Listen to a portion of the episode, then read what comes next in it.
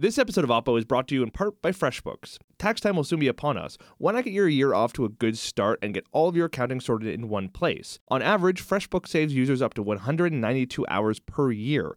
Imagine what you could do with that time. FreshBooks is offering a 30-day free trial for listeners of Oppo. Just go to freshbooks.com slash Oppo and enter Oppo in the How Did You Hear About Us section. Oppo is the best political podcast that Mattress Money can buy. We're brought to you by Endy, the 100% Canadian made mattress. Endy offers a 100 night trial with free returns so you can test your mattress in the comfort of your home instead of some kind of horrible big box showroom floor. Go to endy.ca and use the promo code OPPO for $50 off any mattress. From Canadaland, this is Oppo.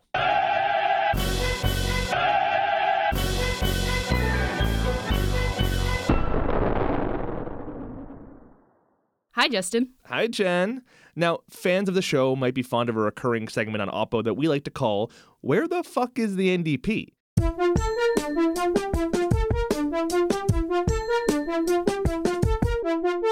Well, Jen, the news is this week we found them.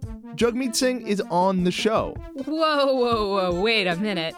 Jagmeet Singh actually came on Oppo? Things really aren't going terribly well for the NDP. Counterpoint, we had to talk about actual policy with Jagmeet, from drugs to deficits to the housing crisis. Well, I think we got him off script a little bit. Anyway, stay tuned.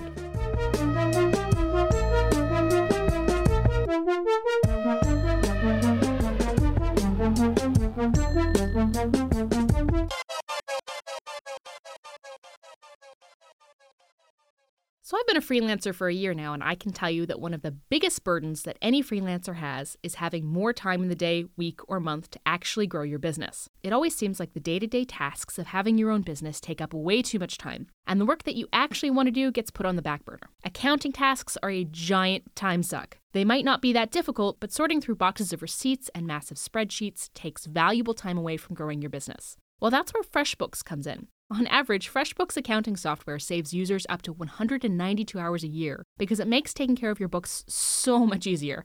I use it myself, I love it, it's fantastic. That's 192 hours spent on networking, sales calls, training, or anything else that you haven't had time for. The beauty of FreshBooks is there's really no learning curve, so you can jump right in and start organizing your books in a flash. And also, by the way, my accountant loves it. We're offering a 30-day trial of FreshBooks to all of our listeners. It's a really, really great deal, and you should check it out. Go to freshbooks.com slash OPPO and enter OPPO in the How Did You Hear About Us section. All right, well, let's dive right in. Jagmeet, we have less time than we thought. We originally uh, had booked you for 30 minutes, and then your staff found out that we weren't Jesse Brown. So now we're down to 10 minutes. That's rough, eh? I know. It How was often does that happen? not often at all, actually. okay, okay. Is- And I also got to be honest with you, like, why would you even pick Jesse Brown over us anyway? We're definitely way more fun. really? Absolutely. Yeah. Are you cooler though? I think so. Eh. So, uh, Mr. Singh, I get to be the uh, the bad cop as always here. So I'm going to start off with the hard question, and that is, of course, you're in Burnaby South right now, Right? but the NDP we all know is dealing with taking fundraising numbers. You're at like 17% in the polls. You seem to be losing MPs, staff left, right, center. And now you have, you know, your the former leader Thomas Mulcair coming out and saying that if you don't win this by-election, that you should resign as leader. So I have to ask you, have you kind of screwed the pooch as leader of the NDP? Well, there was times when if the party was pulling at 17, we'd be throwing parties. We'd be throwing out a festival. Things are, you know, I, I'm not worried about the political, my personal political futures or the political future of our party. I've always been focused in on how we make life better for people. And right now, if you look at the future for Canadians, that's something that actually gets me worried. I mean, people are telling me more and more every time I knock on people's doors how they're feeling squeezed, how they're feeling like they were promised a lot of change and things would get better, but they've not really seen any of those promises materialize into real concrete action in their lives. And nothing, uh, instead of that, they've seen timid things by this liberal government. And so folks are really my focus. And I want to talk about things like how we can solve the housing crisis instead of telling people to wait for another federal election before there's action on it. I want to actually start solving those problems now. But how are you gonna uh, how are we gonna make things better for people if you don't win or if you can't uh, increase your seat count or make significant gains on any of these metrics? Well, on winning, I'm confident we'll do well in Burnaby South. I've received a lot of support and, and the love is strong. But more importantly, folks have got three options in this election. They got the conservatives who are largely to blame for many of the problems that people are faced with. Like they're the ones that didn't invest in housing, and that's part of the reason why we're in this housing crisis. We've seen inaction on the part of the liberals to deal with the things that people are, are dealing with right now, the problems that they're faced with. I've spoken to families that talk about the struggles they have with affording medication and the fact that there is a study on the cost of drug prices as an offer to solve that problem. So you've got the liberals telling people to wait. You've got conservatives who basically don't care about the problems that the people in Burnaby South are faced with. And you've got us, New Democrats, who are in people's corner saying, we're going to fight. We're going to stand up in the House and say, where is the medication for all program? Instead of, you're not going to hear conservatives say that. You're not going to hear conservatives get up and say, hey, we need to uh, solve the housing crisis. And a backbench liberal is not going to actually solve that problem either. So when it comes to the things that people care about, we're the ones in people's corner, and I'm confident we'll win. Well, I mean, you can be confident, but the reality is you're going to have a mid February election date, probably one of the worst times of the year to have a by election. It's been dragging on for months because the PM has actually called the by election date until just quite recently.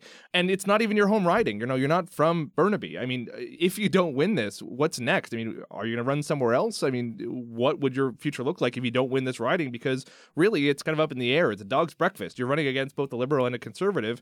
You might not win. You know, we're not entertaining the idea of not winning because people are counting on us. I mean, people are depending on us. People need us. I know how much they need us. I know how much they need us to stand up for them. They don't feel like people are in their corner. People tell me again and again when I go to the doors, like, there's no one else talking about the housing crisis. I remember this family, I came to their door and I said, Hey, how's it going? And they said, we're struggling with housing. And I looked around, they have this beautiful home, and I didn't know how to broach the subject. And they saw me looking around and say, no, no, not for us, but for our kids. And I imagine they might have had kids graduating from university. And she's like, actually, let me call up my daughter. Her daughter turned out to be a teacher who'd been working for a couple years as a teacher. And she said, I can never imagine owning a home in the city I grew up in.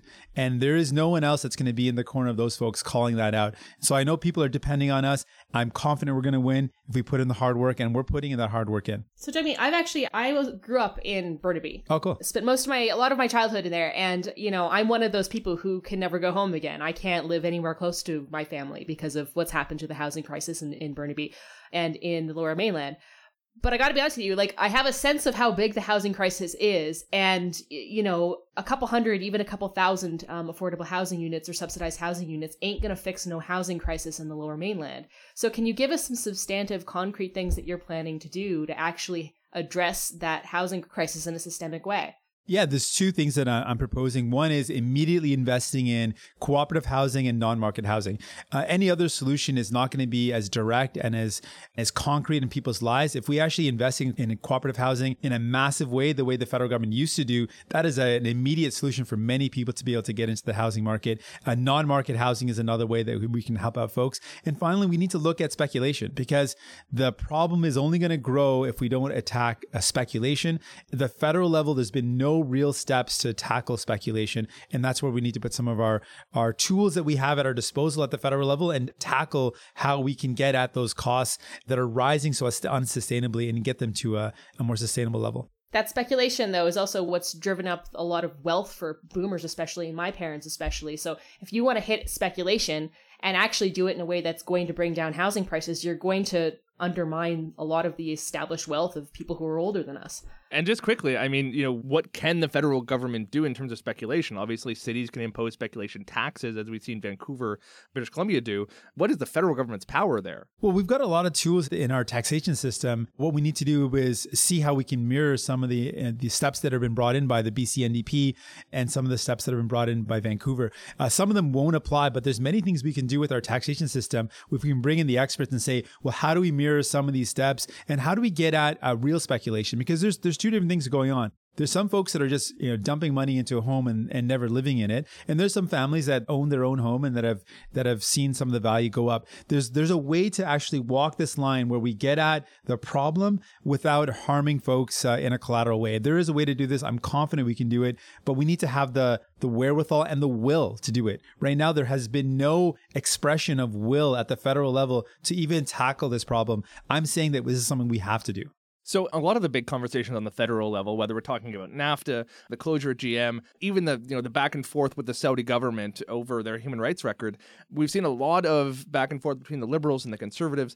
your party has been bit marginalized in that conversation. Now, you know, you can blame the media, you can blame uh, whoever. How are you planning on kind of breaking that logjam and actually getting into the conversation in 2019? What do you need to do differently to actually get, you know, the NDP's point of view in that conversation? Well, we're going to tell people our point of view. When it comes to things like the arms deal, I've been loud and clear saying that we need to cancel that deal. There's no way that we can sell arms to a country that has such a human rights track record, such a horrible human track record, that has uh, been implicated in the murder of a journalist that was critical of the country. In all these circumstances, if there's ever a chance for us to not go ahead with an arms deal, it would be this example. There's no other example that could be as clear and as overt. We've got Germany that's not only canceled any current, but is also committed to not doing any further deals with uh, Saudi Arabia in the future.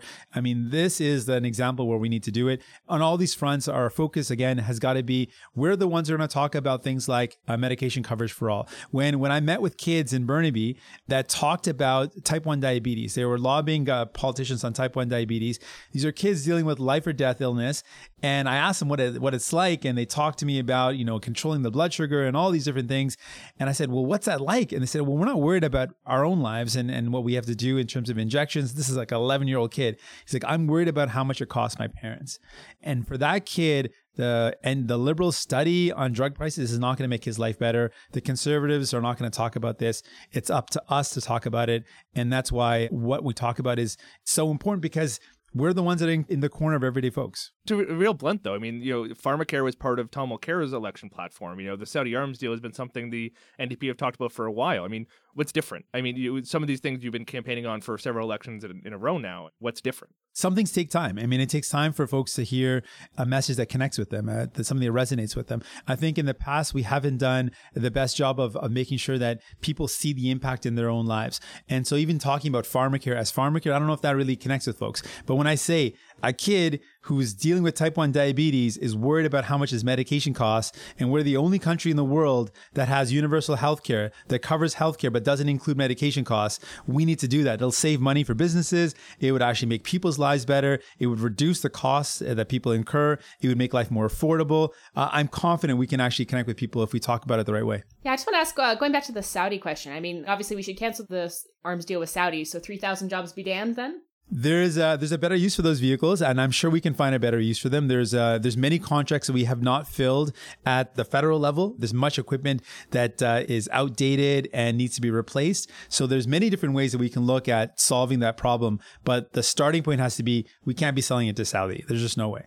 So, I mean, if, if I look over the last year, I mean, what are the major files that, you know, I've been talking about every week on, on power and politics? What are the major files that the country's been talking about? And I, you know, I get things like NAFTA, I get the GM plant closure in Ottawa, pipeline politics, immigration, you know, it ain't national pharmacare. And it's it's great to talk about national pharmacare. I mean, obviously this is a long-standing NDP platform, but if you want to get in the media and if you want to get people's attention, if you want to get noticed, you have to go to where they are. And to some extent, it seems like since you've taken over as leader as the NDP, you're not talking about the stuff that we're talking about. You're not going to where people are in order to get attention on for NDP issues. And I don't even know what the NDP uh, position on NAFTA is. I don't I don't know what the NDP position on the GM closure is. I don't know what your position is on on immigration. So like I'm just kind of giving you that opportunity. I can tell you. Let's, I can tell, you my position on all those things right real, now. If you like, real fast, but like totally tell me.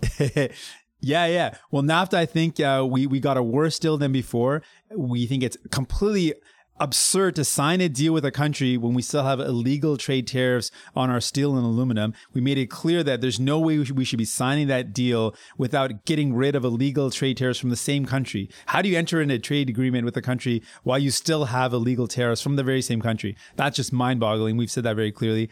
GM closure. We I was in Oshawa, and spoke with the workers, and right now we put out a tweet just earlier today that we've got a massive plant closure, which is going to mean indirect and direct combined over 24,000 jobs, something like a billion dollars uh, that we're going to lose in revenue.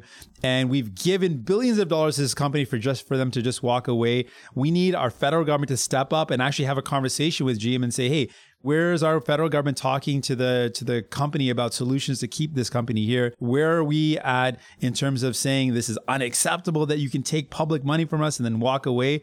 Uh, we've called on the government to do more to defend the jobs of these workers and not give up on them. I, I'm hearing you. Like I, I hear that the NDP, you know, doesn't love the new NAFTA deal. I hear the NDP obviously wants more done to stop the GM closure. But you know, what concrete there. You know, I and you know, I, I think Jen's being a bit cute when she says she has no idea what the NDP position is. But the reality is, in specifics, I don't know what the NDP would get different out of a NAFTA deal if, if it were an NDP government. I don't know, you know, beyond having more conversations, what the NDP would do different to keep the GM plant here. Is that subsidies? Is that nationalization? Is that new partnerships? Is you know, what are the specifics here? Because I think people hear you when you say we don't like the GM closure, we don't like the NAFTA deal. What would you do differently? Well, the concrete thing is one specific thing we could do different on NAFTA is we said very clearly you you have an opportunity to end these illegal trade tariffs. You've got illegal tariffs on steel and aluminum. Uh, at a starting point, why are we signing an agreement when there's still illegal trade tariffs from the very same country? Because we don't have any uh, choice. We don't have any leverage, right? We do. We can say we're not going to sign it. Get rid of those illegal tariffs that we know are going to be challenged and overturned in court. Get rid of them. And they were placed as a bargaining tool in the first place. We could say, we're not going to sign this. It was never put forward. I never heard any announcement where Trudeau said, we're not going to sign this agreement until Trump gets rid of those tariffs. And that was never put out. We never heard anything about that. That would have been a concrete thing we could have done differently. On GM, where is Trudeau? Is he speaking with GM? Is he meeting with them? Is he doing anything? The first thing we well, heard, was, both yeah. the Ford government, we heard the Ford government and the Trudeau government both say, okay, this is a done deal. It's over. The big difference is we wouldn't give up without a fight. Can I ask you really, like, really honestly, how do you think you'd get along with Trump? And I'm not being cute. I mean, quite genuinely, do you think he would be cool with you? I don't know, man. I mean, at the end of the day, my focus would be on how how could I get the best deal for Canada. So I wouldn't be concerned about uh, if he likes me or not. I'd be like, all right, how can I use the leverage that we have to get the best deal possible for Canada and not back down just because he's blustering. Plus, I wouldn't get pulled around because of my I know jujitsu. also, I'm really disinclined to cut the, the uh, liberal government any slack because what fun is that? But like, do we imagine that they didn't think of that? Like, just not signing NAFTA until the steel and aluminum tariffs are signed? Like, do we imagine that that wasn't an option that they didn't consider? And overrule for obvious reasons. I mean, like, like, like, is it really that simple? I think on this point it is. I mean, there's other things that are more complicated. You know, I, I criticize the fact that they compromised on supply management. I, I, criticize the fact that they allowed our drug prices to go up. And those things might be more complex. I can give that. And it might take more negotiation to get to that point. But it's pretty basic. You're signing an agreement with a country. There's a trade agreement with a country. And that very same country has illegal tariffs against you. You would think the time, the best time to deal with the illegal tariffs. Hey, we're about to sign a trade agreement, but before we sign this trade agreement, there's these looming tariffs that you still have on us on a specific issue that you imposed just at the eve of our negotiations on this trade deal. Maybe we can get rid of it before we actually sign the agreement. Would sound like a very reasonable step, at least to put it out there that you're trying to do that. The fact that they didn't seems to me like a massive blunder. And with that, we're going to take a break and go to our sponsors. Oppo is supported in part by Endy, the leading online sleep brand in Canada. Endy is transparent about its sourcing, materials, manufacturing, and its design. Everything used to make the Endy mattress is sourced within Canada. By keeping manufacturing local, Endy can avoid duties, currency exchanges, and international shipping, keeping prices as fair as possible for their Canadian consumers. Endy's quality is second to none, and its pricing is even better. With a smaller price tag than its competitors, their mattresses cost between $675 and $950 Canadian. That means even the largest mattress, a California King, costs less than a thousand bucks. You simply can't find that kind of quality to price ratio anywhere else. Endy bypasses traditional brick and mortar retail and focuses on a seamless online shopping experience that's both simple and convenient. Go to endy.ca and use the promo code OPPO for $50 off any Endy mattress. All right, Jagmeet, let's go forward looking into some new policy stuff. I'm going to throw some stuff at you. You tell me how you want to focus on the issue going forward. Drug decriminalization. You and me have talked before about your position, which is basically that all drugs should be decriminalized. I mean, yes. Are you are you hearing this on the doorstep? Is this something that's freaking people out, or are people like, yeah, it's about time? Well, experts, it's a, it's a non-contentious issue. Everyone knows that the the war on drugs doesn't work, and that it doesn't actually make people's lives better. It doesn't reduce consumption. It doesn't actually make society safer. So the experts are all there all the folks who've looked at the evidence are like, yeah, that doesn't make any sense to continue to criminalize folks that are either addicted or dealing with mental health issues or poor.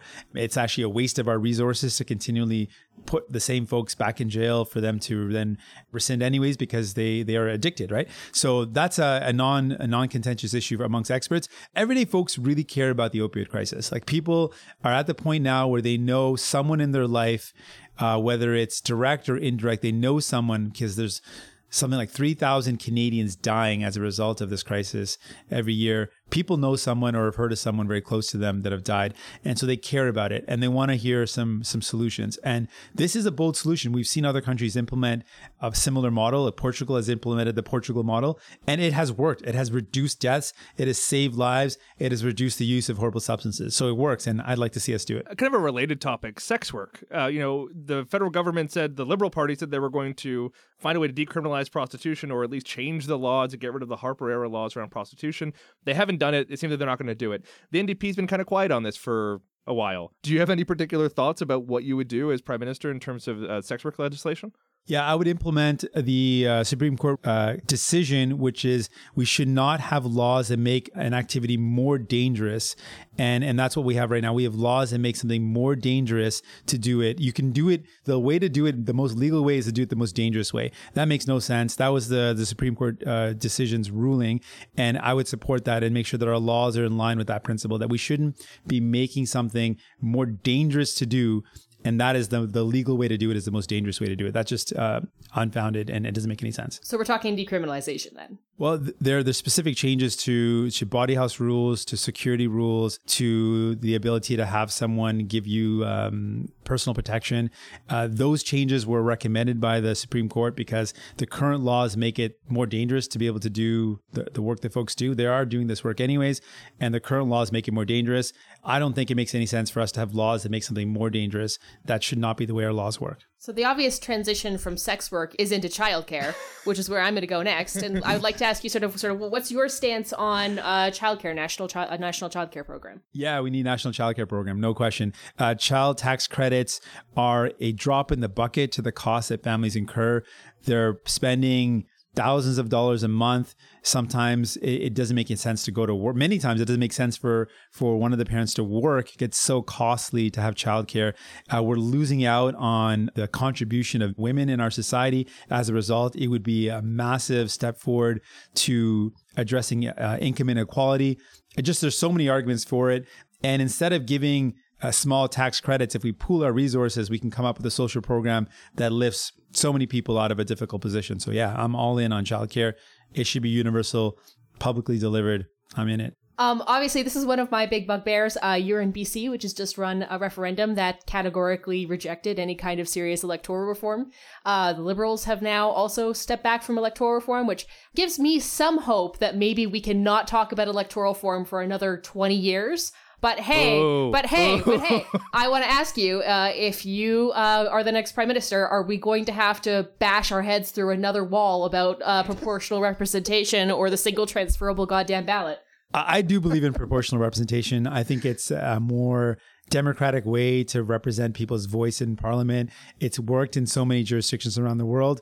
I was disappointed by the results in BC. Absolutely. I still think it's a, a, better way to give power to people. And my focus has always been how do I give people more power, more of a voice? How do you make people feel like their vote matters and their say matters? And I think the current first past the post system is inadequate. So I believe in a proportional system, and I'm hoping to convince folks. Do the BC results tell you that you should have a referendum or not? I mean, what is it, what do they tell you that you know this was a, a bad strategy, or that you just have to work oh, harder? Oh, we're just going to completely change the electoral reform without a referendum. No, no. I think you need you need people's buy-in. You need a referendum, but I think the problem is is that it was done in a very complicated matter. They should have started with do we want uh, to change to a proportional representation, you know, yes or no? And then once there is a consensus around that, then move to what system folks would like. I think by putting them both together, it confused the situation in a way that made it difficult to move ahead. So yes, so I'm hearing yes, you would like to make another run at this windmill. I would I would like to make another run. At it. It's a yes. worthwhile windmill, Jen. It's Leave not, it alone. It's not. It's a terrible windmill. so your predecessor ran his last election campaign saying we're going to balance the budget. Deficit spending is bad. You know, we'll go after offshore, you know, bank accounts and whatever to pay for our election promises. Not a lot of people thought it was credible, I don't think. I mean, the, the prime minister ran and said, listen, we're going to spend it at a deficit because that's the only way we're going to pay for all this stuff. And we'll also hike taxes on the rich. And here's how we're going to do it. Did you learn anything from that? I mean, you know, looking at how that last campaign went, do you think there's room for you to say, A, we're going to spend it at a deficit, and or B, we're going to hike taxes on rich people and it's going to pay for all your social services. I mean, are you going to change your strategy going in the next campaign around your fiscal policy? C, A, and B, if, any folks are following that. Uh, yeah, A and B for sure. I, I think one, we, but thing is, I, there's a difference here. I wouldn't deficit fund uh, a $14 billion tax cut to the wealthiest corporations, which is what this liberal government just did in the fall economic statement. No strings attached, $14 billion to corporations. That I would not deficit fund. That is a bad move. That is wrong. Uh, but I would deficit fund things like looking at things like national so, uh, social programs. So I would look at programs that we could fund through deficit funding, which would be investments like medication coverage for all, like a daycare program. Uh, there's things that we would we would be able to lift people up. We would actually see a return on, on our investment and I would definitely do that. On taxing the rich, yeah, we've got to make sure those who are the the wealthiest and able to contribute the most contribute a, fair share. There, there's a way to do that. There was a time that our taxation system was set up where there was 50% of the responsibility on individuals and 50% of the responsibility was on corporations. Now that balance has shifted particularly with that $14 billion giveaway, so that 80% of the burden is on individuals and only 20% is on corporations. That has shown the erosion of a justice or a just, equitable uh, taxation system. Well, I mean, it's it's all fine and good for us to talk about sort of a rise in corporate income taxes. That that's that's an easy sell for an electorate. The problem is that we're no longer operating in a world where we don't have to take into consideration other jurisdictions' income tax rates. I mean, we're we're competing with other jurisdictions for that business, which is now more mobile than it's ever been in human history.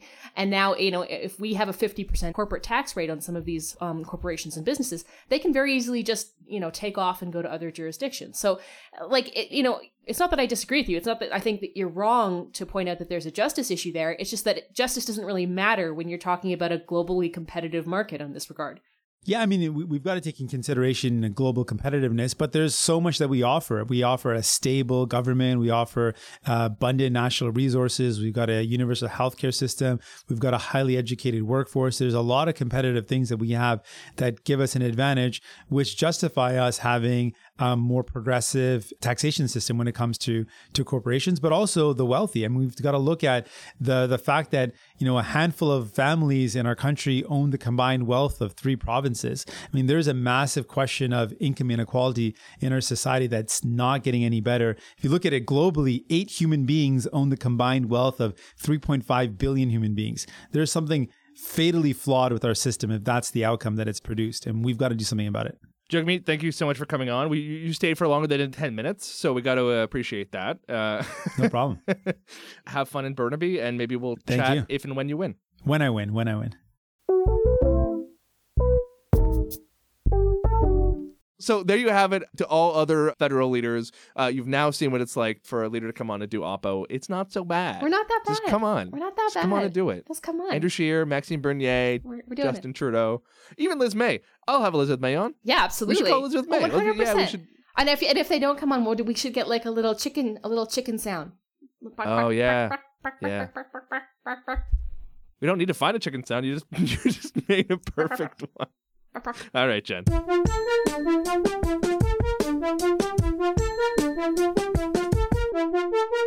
That's it for Oppo. We'll be back in two weeks. Get in touch with us at oppo at canadalandshow.com or find us on Twitter and Facebook at OppoCast to let us know what you think. Commons continues its look at corruption in Canada. The past week, the only person in Canada to have ever been convicted of insider trading is on the show, and apparently it is a doozy. This episode was produced by David Crosby for Canadaland Media. Our managing editor is Kevin Sexton, and theme music by Nathan Burley. I have the last word this week, and that word is demotion. Yeah, so Jen, I assume you've already seen Justice Minister Jody Wilson Raybould was pushed out of her job on Monday. David Lametti is the new Justice Minister, and all I can say is Oppo gets action. We called it. We called it, Jen. Well, you did. I mean, we can talk about this a lot more in the future, Jen, but for now, I want to hear uh, the Prime Minister try to explain how firing her isn't really firing her and that it's kind of in some ways a lateral move, which is honestly nice try at the spin PM. I believe many women have heard this before. I, I would uh, uh, caution uh, anyone who thinks that serving our veterans uh, and making sure they get the uh, care to which they are so justly entitled uh, from, this, from any Canadian government is anything other than a deep and awesome responsibility.